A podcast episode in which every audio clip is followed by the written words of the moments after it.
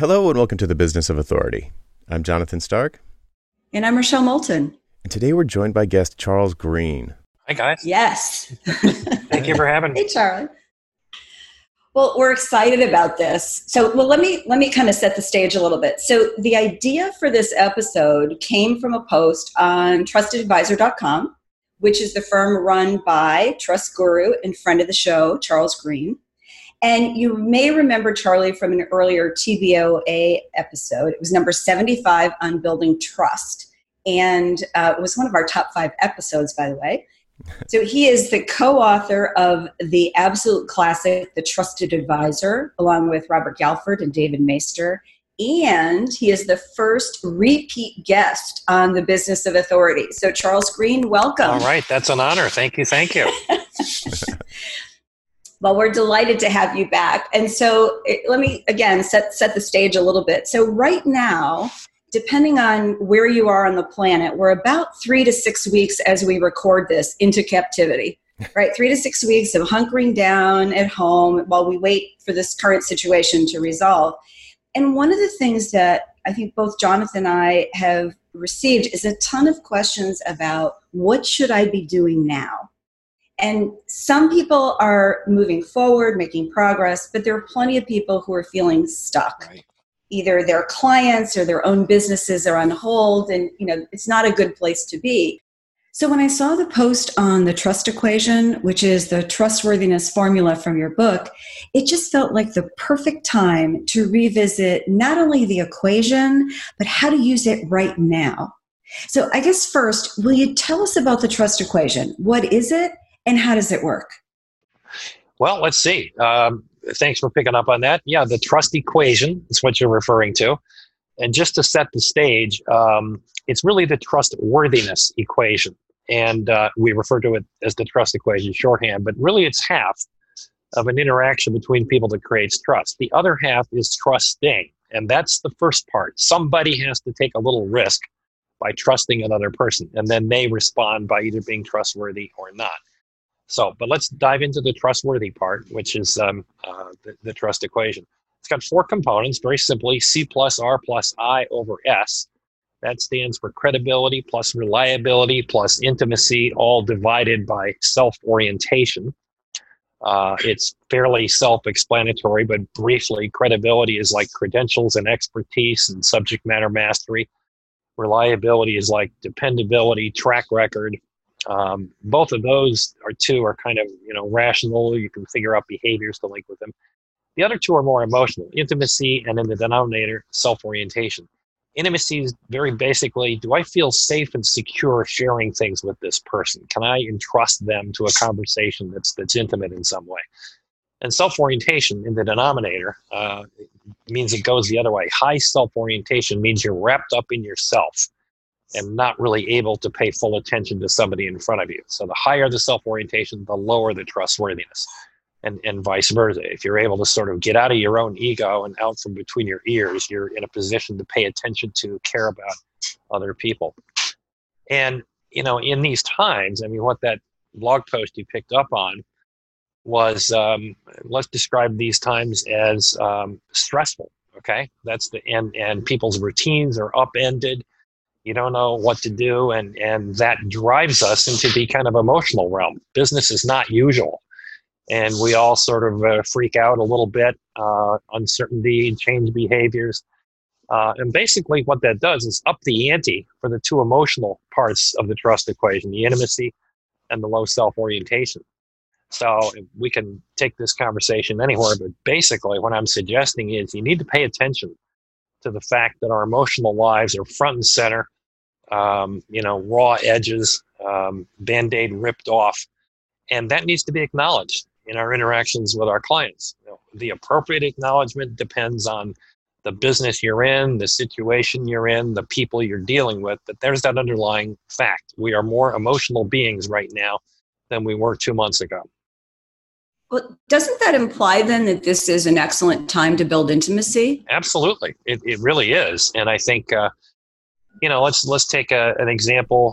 I work mostly with professional services organizations. So let's take one extreme case, which would be financial planners, wealth managers, people whose job it is to help you think about your financial well-being.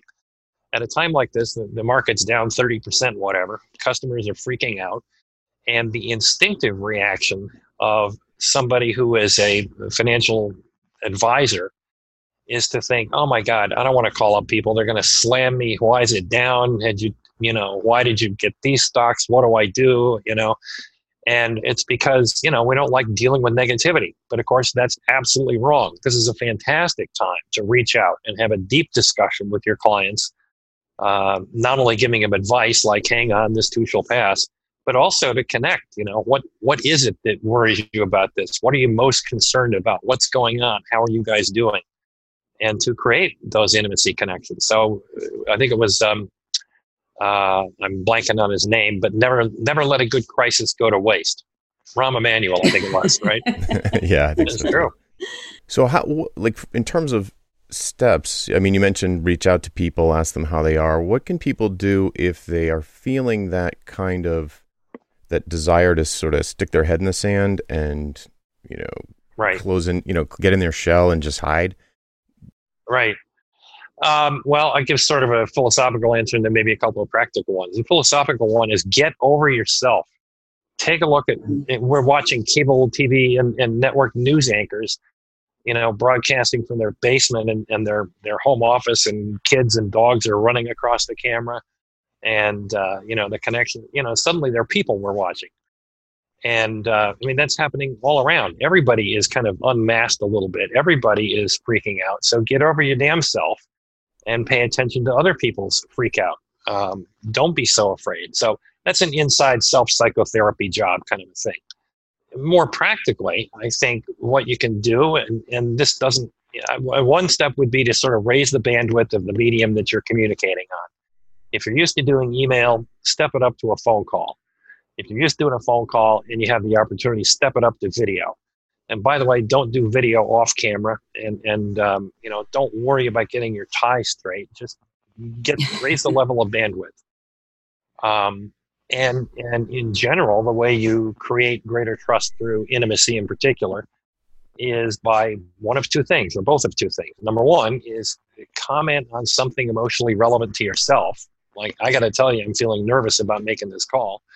Or comment about some feeling, emotion in the other person. The other day you mentioned this thing, and it seemed to me you were really nervous about it. Tell me more about that. So comment on your own feelings, comment on the feelings of other people. So there's a few random examples. Let me stop there. Actually, what's so interesting about that is I feel like it ties to the way you talk about self-orientation, which is if we think about what's going on in the minds of the other person, or other people, or a group of people, in the case of people who have like a big social media audience. So can you talk more about this idea of self-orientation or its opposite? Yeah, it's, at some level, we're all, our primal instincts are fight or flight. We all react in a self-preserving kind of way to times of stress. And that's inevitable. The phrase is, pain is inevitable, suffering is optional. Bad stuff's going to happen. The question is how long you stay wallowing in how bad is that stuff, it's happening to me, and how quickly are you able to get out and say, well, ouch, I bet other people are hurting too. Wonder what's going on with them. So to shift from, neurotic self-obsession to healthy curiosity about other people. And I haven't found any quick way to do that. I think it's it's just, for me anyway, it's been a series of little clever one-liners and, continually noticing when I am self-involved and when I manage not to be, or to notice other people who are able to do it. We appreciate people who have the ability to get outside of themselves, and we are not drawn to people who are needy and who constantly exhibit that neediness. That's a good segue into one of the bullet points in the article about making generous offers. Right. Well, let's think again. We're at this particular point in the pandemic, and I think all of us are noticing there's an awful lot of service providers out there: local restaurants, gig economy people, Uber drivers, house cleaners, dog walkers, etc. And they're being shut down. And, you know, a generous offer would be, you know, make sure you go out and buy some takeout dinner from your favorite restaurant. Send the house cleaner a check, even though they couldn't come in the building. Something like that. Now, that's easy. That's handing out some money if you're better off than somebody else. More in a pure business context, this notion that being generous actually goes to a trust-based approach to business development, even in good times. Give a risky gift. Give something to somebody, maybe an insight, a hypothesis that pushes the limits, that actually might be wrong. Give them something of your intellectual capital that isn't bulletproof, you know, cleaned up to a white paper, but you know, take a little bit of risk. Go out there and say, look, guys, it seems to me, we've never talked about this, and I could be wrong, but it seems to me you should be looking into X, Y, and Z. And the fact that you're taking an intellectual risk there functions just like if you were taking an emotional risk. You know, the person on the receiving end of that is like, wow, you know, nobody's ever said that to me, or, you know, that's interesting. Or they may even say, that's actually wrong, but a provocative question now that you mention it, and you're off to a good discussion. So take bigger risks, I guess, is a lot of what that's about. Yeah, you know, I guess the other thing that I've been wondering about is, you know, we've all seen examples of people hawking things right now that just kind of feel off or tone deaf. Exactly, right. But if you genuinely want to help your audience, like what's the right way to sell right now? Can we still sell? Yes, you can. And I'd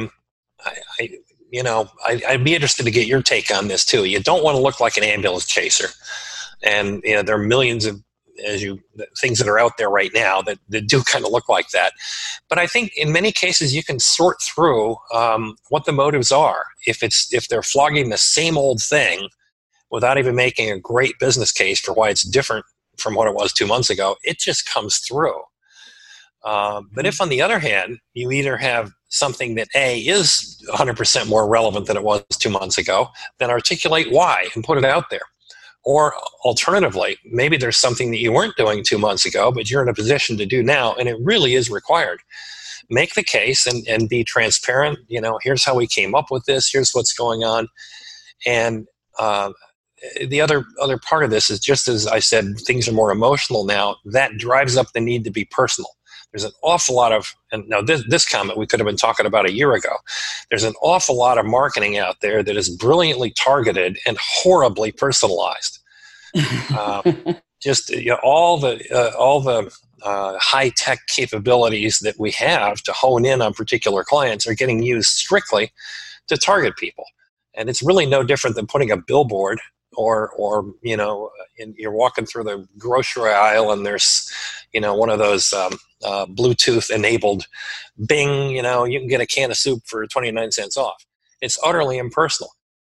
What we should do in cases like this is go to somebody's LinkedIn site, find out something about them, and use it, not in an overt way, you know, or not trying to hide it, but if it's relevant, then for heaven's sakes, make it personal. A simple example, if you got a phone call set up with somebody, take 10 seconds to find out that they live in Minneapolis and what the weather is there right now. Yeah. Or more deeply, you know, look up somebody and realize that, you know, they had an undergraduate degree in theology and they've gone into, you know, work for Google. Wow. I mean, that'd be interesting to find out, right? So ask them. Mm-hmm. You know, how did you go from being a divinity candidate to working in Google Tech? I mean, something that makes it personal, because the times are much. Now, that was true a year ago, but I think it's especially true now. So if you got a great idea and you can match it up with something personal, then you have a chance for genuine connection. We're all more open to genuine connections than we were, as long as you think about it. Make it intentional, make it personal. Yeah, I love the point that it's always been the right thing to do anyway, but the stakes are just really high right now. And perhaps the thing that is in the other person's mind is very different than it would have been a year ago, almost definitely. Right. And that's a wonderful question to ask, you know, how might that person's mind be different right now? What's going on? And take a risk at saying, you know, I could be wrong, but I'm guessing in your situation, you got to be worried about this. That's taking a little emotional risk to try and put yourself out there. And we credit people who do that. Yeah, the businesses I see that I feel like are doing an amazing job of continuing to be out there, not just selling, but also leading in general, just pivoted on a dime. They, you know, whoever their leadership was like, this is going to be a big deal for a long time. Right. I know from internal discussions with a pretty good sized business that, you know, weeks ago, they're like, we're throwing out our marketing calendar for the year and starting from scratch right now, like delete everything, put it all on hold. What are we going to say moving forward? And that was, I mean, at least the way I received it, that was exactly the right thing to do. Yes. And I've seen a few other companies do the same thing where they immediately, not pivoted, but they immediately addressed by name, you know, coronavirus and then COVID-19. And like, this is, it's like in every piece of marketing, we know this is on your mind and so on and so forth. And that, I mean, it's no small amount of work to change that much stuff that fast. But anybody else, but the people who haven't done that, it's just like, you know, I got a message from, you know, you get like the place we order coffee from, it was just like a normal email or like a thing from, you know, anthropology. Like my wife got this email from anthropology and it's just like, you know, any other Saturday type of email. And I was like, are you serious? Yeah. And I think it's honest. It isn't just enough to throw COVID-19 into your messaging either, obviously. You, I think most companies, certainly ours, we haven't figured it all out yet. We haven't figured it out yet. And I think the ability to be honest about that is to say, you know, hopefully things have changed. And we don't know all yet what we're going to do and why and how, but we do know a few things and here they are. And therefore, you know, that's why we're sending this or saying that. That's really just being transparent. Everybody else is feeling the same way. They don't know how this is going to end either. That feels like the toughest thing for consulting people in particular. It's like we hate to admit we don't know something. Yes, but you know? But let me remind you, and you remember this, Rochelle, that one of the most trust-creating things you can do for credibility is to say, I don't know. Like, exactly. Who's going to doubt you on that one, right? That enhances your credibility. So this notion of covering up our carefully hewn brand image for credibility, forget it. You know, that credibility lies in being willing to expose what you don't know, at least as much as what you do know. Well, Jonathan and I have taken a page, and I credit Jonathan with this, from Frozen 2, where the character says, do the next right thing. Yes. And that's become our mantra, at least with the podcast, huh, Jonathan, the last few weeks? Yep. Every time I've catch myself being like not, I almost said irrationally nervous. It's not like irrational, but you know, it's kind of like stage fright. Where your body reacts as if you're being chased by a saber-toothed tiger, and it's an overreaction. Yeah. And when I catch myself sliding into that a little bit here and there, I'm like, you know what? Shut up, brain, and just go help somebody. You know, like I'll get off of social media or you know, get into my email and find an email where someone's asking me a question or whatever, or just in Slack, or just look for somebody who needs help right now. And it totally takes your mind off of your own, you know, I don't want to minimize it. It's like, but you didn't like, if you know, 1 minute I'm like, oh, whatever, playing with my kids, feel fine. And then like the next minute, whatever, my head, you know, I hear some news item or I get a notification about something pandemic related, and I can, you know, you can go into that little spiral pretty quickly. Right. And when I catch myself, it's just like, okay, get away from that and go find someone to help. And it's you put something in the article that I don't think we've called out here, but it's no period, strings, period, attached, period. Right. And if you recognize that, you know, this is a karma thing. There, who knows if this is ever going to turn into anything. You know, I've been helping people. We homeschool, so we're used to being at home with the kids and working. So I've been helping people with that. It's not, there's no business angle on it. Right. You know, it's just like keeps my mind off of my own, it keeps me, my self-orientation low in general. And I've gotten questions like, well, is that going to drive traffic to your site? Or something? I'm like, no, it's going to keep me sane. It's going to keep me moving forward. It's going to help other people. I mean, if you What you guys have said there is just full of paradoxical wisdom. First of all, I have not seen the Frozen series. That line, "Do the next right thing," to my knowledge, came out of the recovery movement, 12 steps, all that sort of thing. And it's a very important piece of it. It basically means get out of your head and trust your instincts. You know what the right thing is. And by the way, the right thing almost always involves other people. And as you pointed out, the antidote to high self-orientation is get off yourself and get out to other people. Do something with and for other people. And another paradox is, imagine you were to live your life that way going forward. Let's say the crisis ends and you continue doing the next right thing. That has a huge knock-on effect on your business. You become known as somebody who does the next right thing without regard to strings attached, business model, etc. And lo and behold, one of the biggest myths out there in business, in my opinion, is the belief that the way you generate short-term revenue is through short-term behavior. The opposite is true. The way you generate short-term revenue is through long-term behavior. I mean, after all, the long-term is made up of a series of short-terms.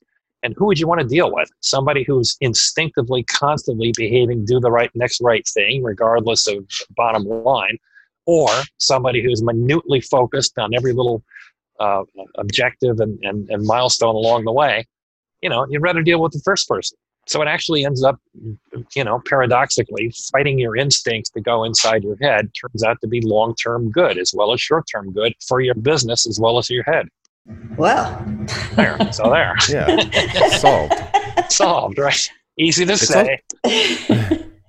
So what else do you think people like our audience, consultants, advisors, developers, what else should they be doing if they're stuck right now? I mean, clearly we're talking about changing that orientation. What are your other thoughts at this point? If your business is shut down a little bit, which many of us are, it's not a bad time to sit down and write and reflect and do some of that IP thought development. It's definitely not a bad time to call up some old clients, people you haven't spoken to in a year. And I mean, one practical thing my colleague Andrea Howe has done a better job of developing than I is call up somebody just to say hi with no other objective in mind and to say how you're doing. Before you make that call, you need to be honest about it. You need to, spend 60 seconds or 5 minutes or whatever, making sure that you have no other intentions other than finding out how they are. Go back and look at the last communications you have with them. Think of something that you remember from interacting with them. Have that in mind when you call up, and it'll be from the heart. It'll be genuine. I haven't talked to you in over a year. All this stuff is going on. I was wondering, how you doing? That's not a hard thing to do if you think about it rightly. And think about if you got a genuine call. I mean, a genuine call, not a, canned email with insert name here, but somebody who you hadn't seen for a while and, maybe you're not terribly close to them. But if they manage to come across as authentic and genuine, that's a lovely thing. We respond well. Yeah, the weird thing I've noticed about the being in captivity, as Michelle put it, right, is that I'm much more connected with my extended family than I have been in a long, long time. Ah, right. And yes, it's virtual. It's over Facebook. It's over Zoom. Like, it was my youngest brother's birthday last night. And so we had like a Zoom call where normally, there's better than even odds that we might have gotten together for drinks or something if it was a different, year.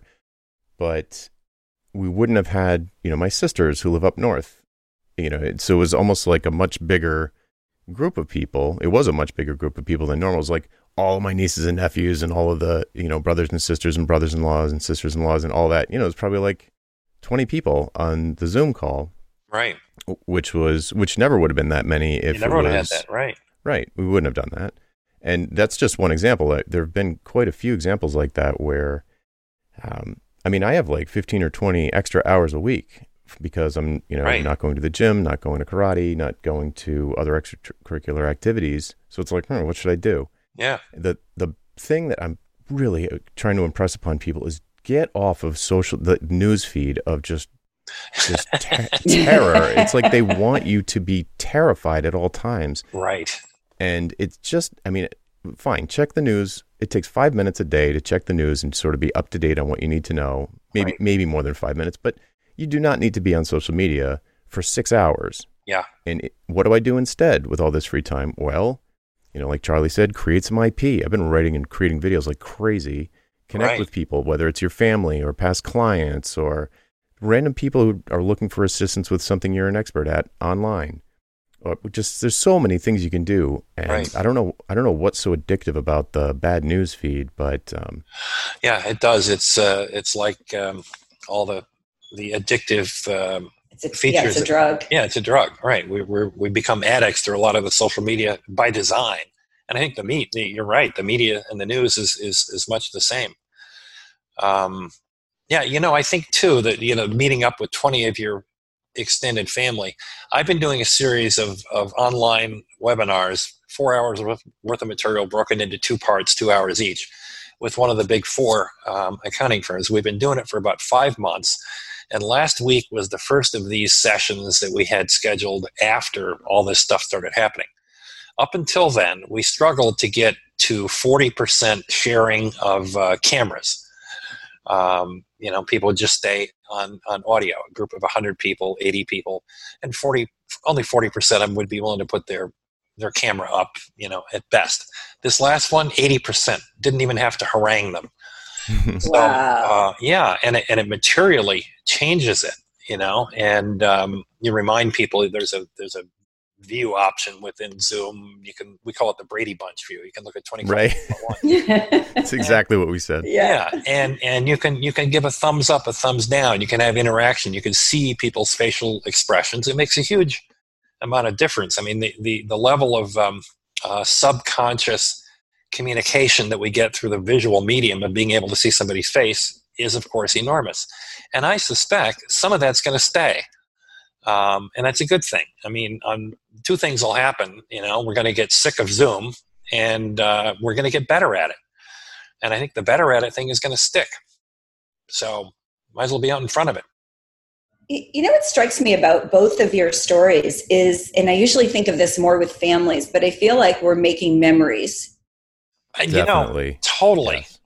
And you know, from sort of a selfish perspective, you can be one of those memories with your clients, or you can not.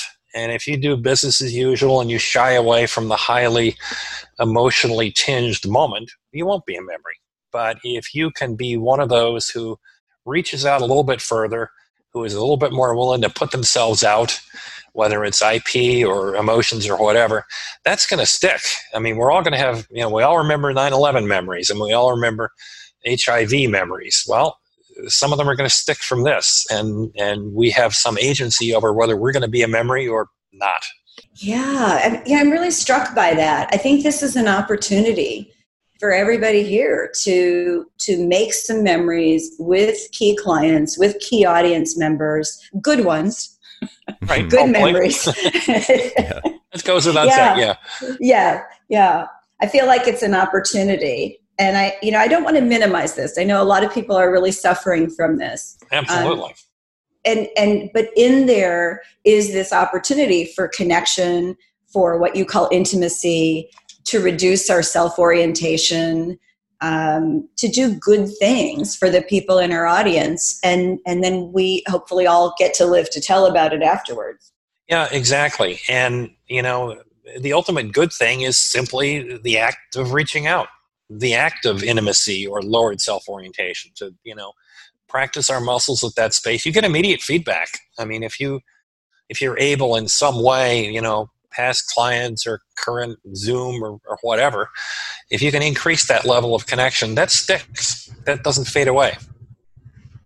Yeah, you know, it's sort of the opposite. I got an email just before this call from someone I'd worked with maybe 10 years ago who had retired. And she sent me the loveliest note and updated me on her life. I knew where she was now and what she was doing, but she updated me and thanked me for work that I'd done 10 years ago. Wow. That had an impact on her. And I was so moved by that. Yeah. And I don't know what made her suddenly do that, but it was awesome. And when we get off this call, I'm going to call her. Yeah. There you go. You know, it's funny. I realized when you said that just yesterday, the news of the commanding officer of the aircraft carrier Theodore Roosevelt. That's all over the news. He got fired. Yeah. And I remembered an old friend of mine from high school, he went to the Naval Academy. I went to Harvard Business School. And we stayed in touch a little bit. We were good friends, and I always knew, you know, his political views were a little different than mine, but we had common ground. And it occurred to me, I hadn't spoken to him in about, I don't know, 6, 7, 8 years. And I dug up his email and found him and said, you know, it's been forever. And by the way, I might see you when I'm driving back up north. Meanwhile, what do you think about this whole thing? And he gave me a brilliant, you know, rundown on what he knows and thinks about it. After all, he's pretty knowledgeable, had a career in the Navy. But more importantly, I'm going to see him in a month or two. And we've reconnected. And that probably wouldn't have happened. I wouldn't have bothered if it weren't for this time when you know, you think about past relationships and so on. So, yeah. It feels like it puts everything on steroids. Yeah, it puts the emotional sides of our lives on steroids. It's a good way to put it. And, you know, we can hunker down or we can embrace it. Yeah, it's like everybody's receptors are open. And it's almost like, it's like their half of the hug is sitting there waiting, and you can either. That's a great way to put it. You know, and I think of it, having done quite a bit of consulting over the years, I one of the things that I've noticed in a less emotional version of this is that it can be, a lot of times your competition is not some other consultant, but just the client sticking with the status quo and not wanting to make a change. That's the big competitor, doing nothing. Right. Yeah. And right now is like the status quo is on the ropes right now. So it's a great time for someone who's going to make some kind of big change to do it. You know, like, well, you know, and Rochelle and I both know behind the scenes examples of people who are taking this opportunity to reposition their business or to lay the groundwork for a big slingshot forward in the eventual recovery and these sorts of like groundwork type of things. And but what you're bringing up consciously to me is that there's sort of a same thing emotionally, where there's an emotional status quo that's been thrown up in the air, and now people are, you know, going to be more receptive to these kinds of communications. And if you don't do it, you know, when you come back, it's going to be a new normal. You're not going to be adjusted to it. You're going to be not be top of mind. If you know, worst case scenario, they're going to remember that you disappeared. Yeah, you know, I can think of people who I kept expecting to get an email from, and they never emailed me, and I was like, interesting. It was like my doctor, for example. Huh. Like, really? Know, Starbucks is sending me emails about COVID-19, but my concierge doctor has never sent me a thing. That's interesting. Yeah. Yeah. I'm going to call him on it too. There you should. Right. That's just like the wealth advisor. Where were you when the market was crashing? Yeah. Right. Well, it feels like, you know, Charlie, you call this credibility, but it feels like for those of us who want to use some of this time to build that, it's like we have to do it on an emotional level as well as an intellectual level. And I mean, I think that's always been true. Right. But I think it's more important now. Well, that's exactly how I see it. It has, you know, if you look at the research we've done on trustworthy behavior and data from the trust quotient and so forth, yes, it always has been the most important, but it's gone, you know, much more so right now. We are all in an emotionally vulnerable state. We're all looking for some, if not certainty and clarity, then at least collaboration, connection, you know, people that are in the same boat. And we can't give in to the desire to, you know, close the blinds and hunker down in your apartment. This is the time to reach out. Yeah, actually, let me ask you about that. So you talk about the quote I have is leading from our highest selves, which I love, by the way. And can you talk more about that? Because I feel like maybe that's what incorporates all of this stuff we've been talking about. Was that a quote from me? Well, you know, actually, I said that it might have been from Andrea in the article, right. But I loved it. It felt very, Trust Matters-esque. Yes, I think it does. You know, in that sense, our higher selves is the part of us that connects with other people. It's not the solitary stuff. It's not the gist of credibility. You can get more smart. You can get more credentialed. You can get more expert all by yourself sitting in your room. And that's fine. Nothing wrong with that.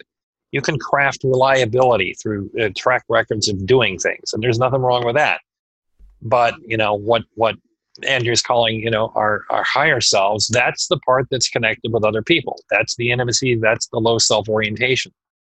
And, you know, I think we've been, you know, finding various metaphors and ways of talking about that. But that forging of connectivity and connection, that's, I'm running out of ways to say it, but that's where it's at.